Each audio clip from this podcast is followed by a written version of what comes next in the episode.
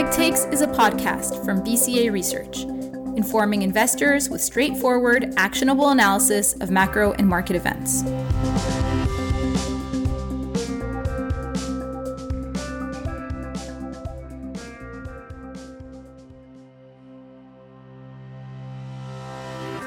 Hi there, and welcome to the Quick Takes podcast. I'm your host, Roukaya Ibrahim, strategist at BCA Research. Eurozone inflation data released earlier this week came in hotter than expected.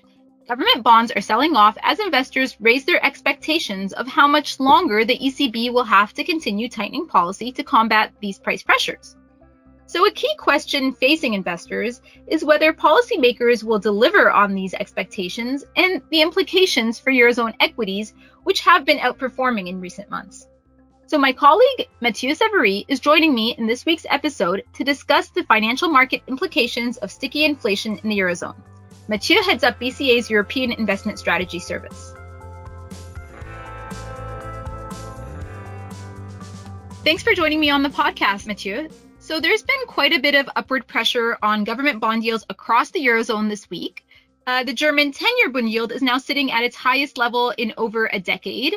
And the source of these moves is inflation data for February, which came in hotter than anticipated and basically shows that price pressures are persisting. So, in the case of the Eurozone aggregate, core inflation still has not peaked and it reached a record high of 5.6%. And although headline inflation has rolled over from 10.6% in October, it inched down by only 0.1 percentage points in February and is still quite elevated at 8.5%. So, my question here is In your opinion, is the fact that core inflation has not yet rolled over concerning, as it suggests that inflationary pressures do not just reflect commodity price dynamics?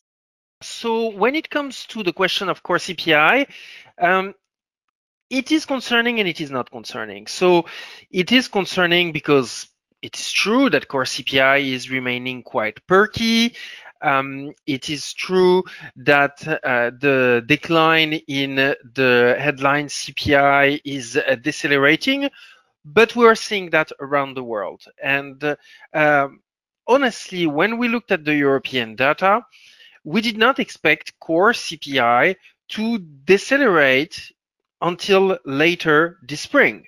So, so far, in some ways, we're still very much on target in terms of the dynamics that we anticipated. And why is that? It's that to a large degree, the increase in headline and core CPI reflected what you've hinted at, which is high commodity prices, specifically elevated energy inflation, which translated into very, very strong electricity prices as well. And it filtered through to all the prices in the economy. Now you can tell me, but Mathieu, energy CPI in Europe has decelerated quite significantly over the course of the last few months. It's absolutely true. However, let's not forget that it took some time for the upside in energy CPI to be reflected into core CPI. And our logic was that it will also take some time before the decline in energy CPI will be reflected in core CPI. So that's why, yes, it's uncomfortable to see core CPI in Europe at 5.6%, but it doesn't negate the hypothesis that core CPI will decelerate in the spring of 2023. And furthermore, when we look at a variety of indicators, they all confirm that hypothesis that based on the historical lags, we are likely to see quite a bit of downside in core CPI. So first of all, if you look at the labor market, uh, when you look at the uh, labor cost uh, indices from the ECB, the wage and salaries are slowing down quite sharply uh, across Europe. In fact, if you look at the overall labor cost index, the rate of inflation peaked uh, at almost 4% in the first quarter of 2022. And as of the third quarter of 2022, uh, the data shows that now labor costs are growing at 2.8%. So we're starting to see a deceleration there. When we look at other uh, variables like the PMI price paid in Europe, they are still uh, decreasing. Inflation expectations from the household surveys are still slowing down. The expectation for selling prices of the businesses are decelerating. And all those variables are excellent leading indicator of the uh, core CPI in Europe. There's also the monetary dynamics that suggests that core CPI is going to decelerate. So we cannot forget that the first rate hike of the ECB was roughly seven to eight months ago. So we haven't seen the vast majority of the impact of the increases in interest rates so far. Yet, we're already seeing that M1 has collapsed in Europe. The velocity of money is slowing down. Credit flows have melted uh, like sun under the snow. And historically, those are all excellent leading indicator of economic activity and of inflation itself.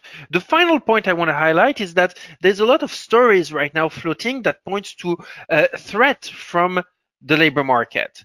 As I mentioned a few seconds ago, first of all, we are actually seeing in the hard data that labor costs are slowing down, but also there are other dynamics that are interesting. If you look at job postings in Europe, uh, they've started to slow down. In fact, the Bundesbank uh, index of uh, job openings in Germany is right now slowing quite rapidly. And uh, uh, if we really listen to the message from the monetary aggregates, the credit flows, the credit standard, uh, which I mentioned again a few seconds ago, which point to a slowdown in economic activity, they also forecast a big deceleration in employment growth. So right now, I think it's uncomfortable what's going on in the CPI numbers in Europe, but I'm still optimistic that uh, by June we'll start to see those numbers decelerate significantly. So I see what you're saying that we should be a little bit patient, but market participants have not been that patient. For example, the hotter than anticipated inflation data has caused them to revise up their terminal rate expectations for the euro area. Uh, and we saw a 4% peak being priced in at some point earlier this week. Now, ECB President Christine Lagarde, she's already telegraphed another 50 basis point hike this month. And it seems that some of the policymakers are also not very patient in waiting for core inflation to come down. So, for example, the German Bundesbank President Joachim Nagel, which I should mention is a hawk, he endorsed further and, in his words, significant rate hikes after March. But even the governor of the French central bank, Francois Villeroy, who is considerably more moderate than Nagel, also suggested that the ECB could continue to hike until September. So, do you expect policymakers to be patient and wait for core inflation to come down, or do you think that there is a risk that we're going to see significant further rate hikes? There is no doubt that we will see further rate hikes in Europe. The March 50 bips is pretty much baked in the cake, considering what we've seen in terms of the CPI numbers uh, over the course of the week. Um, but then the picture becomes a lot more complicated. I think, yes, we will continue to see rate hike even beyond that. But again, it's the question of what's priced in versus what's likely uh, to come through. Right now, the ECB has a vested interest in sounding very hawkish and in seeing interest rates remaining elevated. Because the one thing the ECB does not want to see is a massive easing in financial conditions before we've seen inflation actually slow. So right now, it makes perfect sense for the ECB to remain very, very hawkish in its tone. Now, again, you've mentioned um, the Banque de France president, uh, François Villeroy. And uh, here I would say that it's much more subtle, his message, because he's saying that yes, there is a possibility for rate to move all the way up till September. But after September, he's very circumspect about further rate hikes, which is in opposition to what the market is pricing, where now rates are expected to increase into 2024. So this is a message that is much more dovish than the pricing. Now, why am I picking on um, François uh, Villeroy de Galhau It's not because I'm French and I have some biases here. It's because he's one of the most middle ground figures in the ECB. Sometimes he's quite hawkish. Sometimes he is a lot less. And right now, his increasing worries suggests that there is some shift underlying in the ECB. Nagel will always be hawkish. Knot will always be hawkish. They're not good reference in the same ways as Panetta will always be dovish. He's not a good reference. That's why I like to look at um, Villeroy.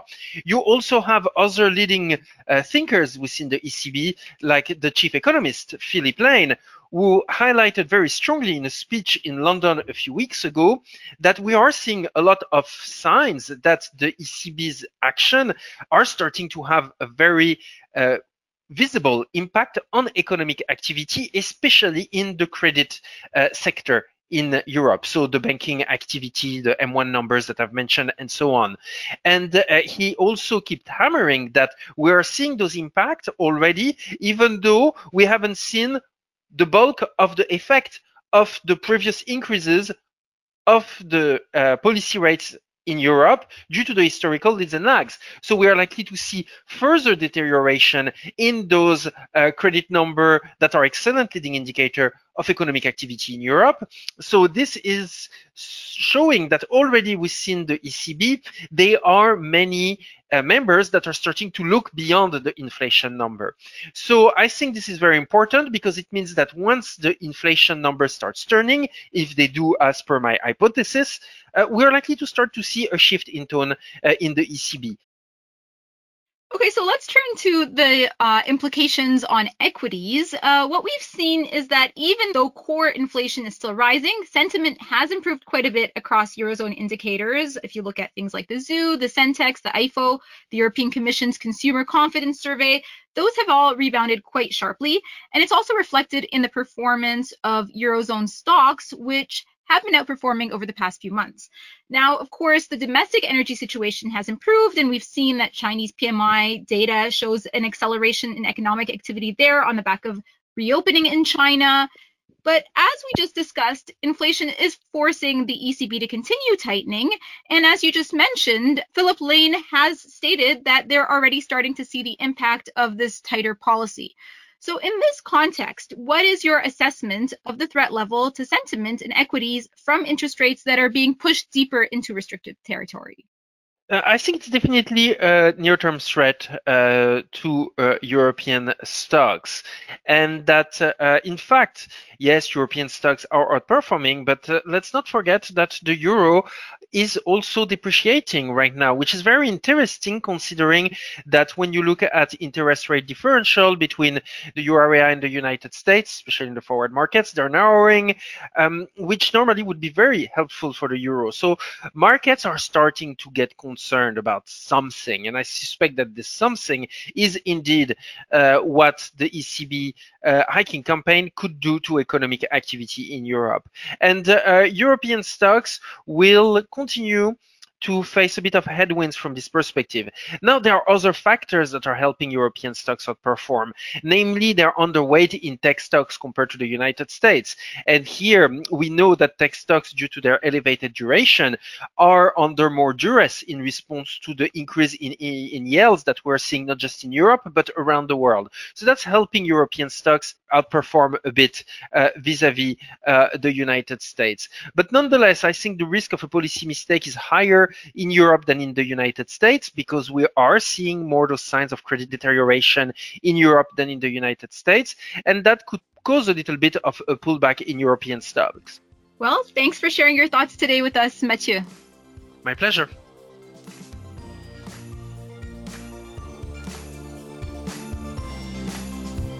Thanks for listening to this episode of the Quick Takes podcast. We'll be bringing you weekly quick takes with BCA strategists on a range of macro and market topics. Stay tuned for next week's episode.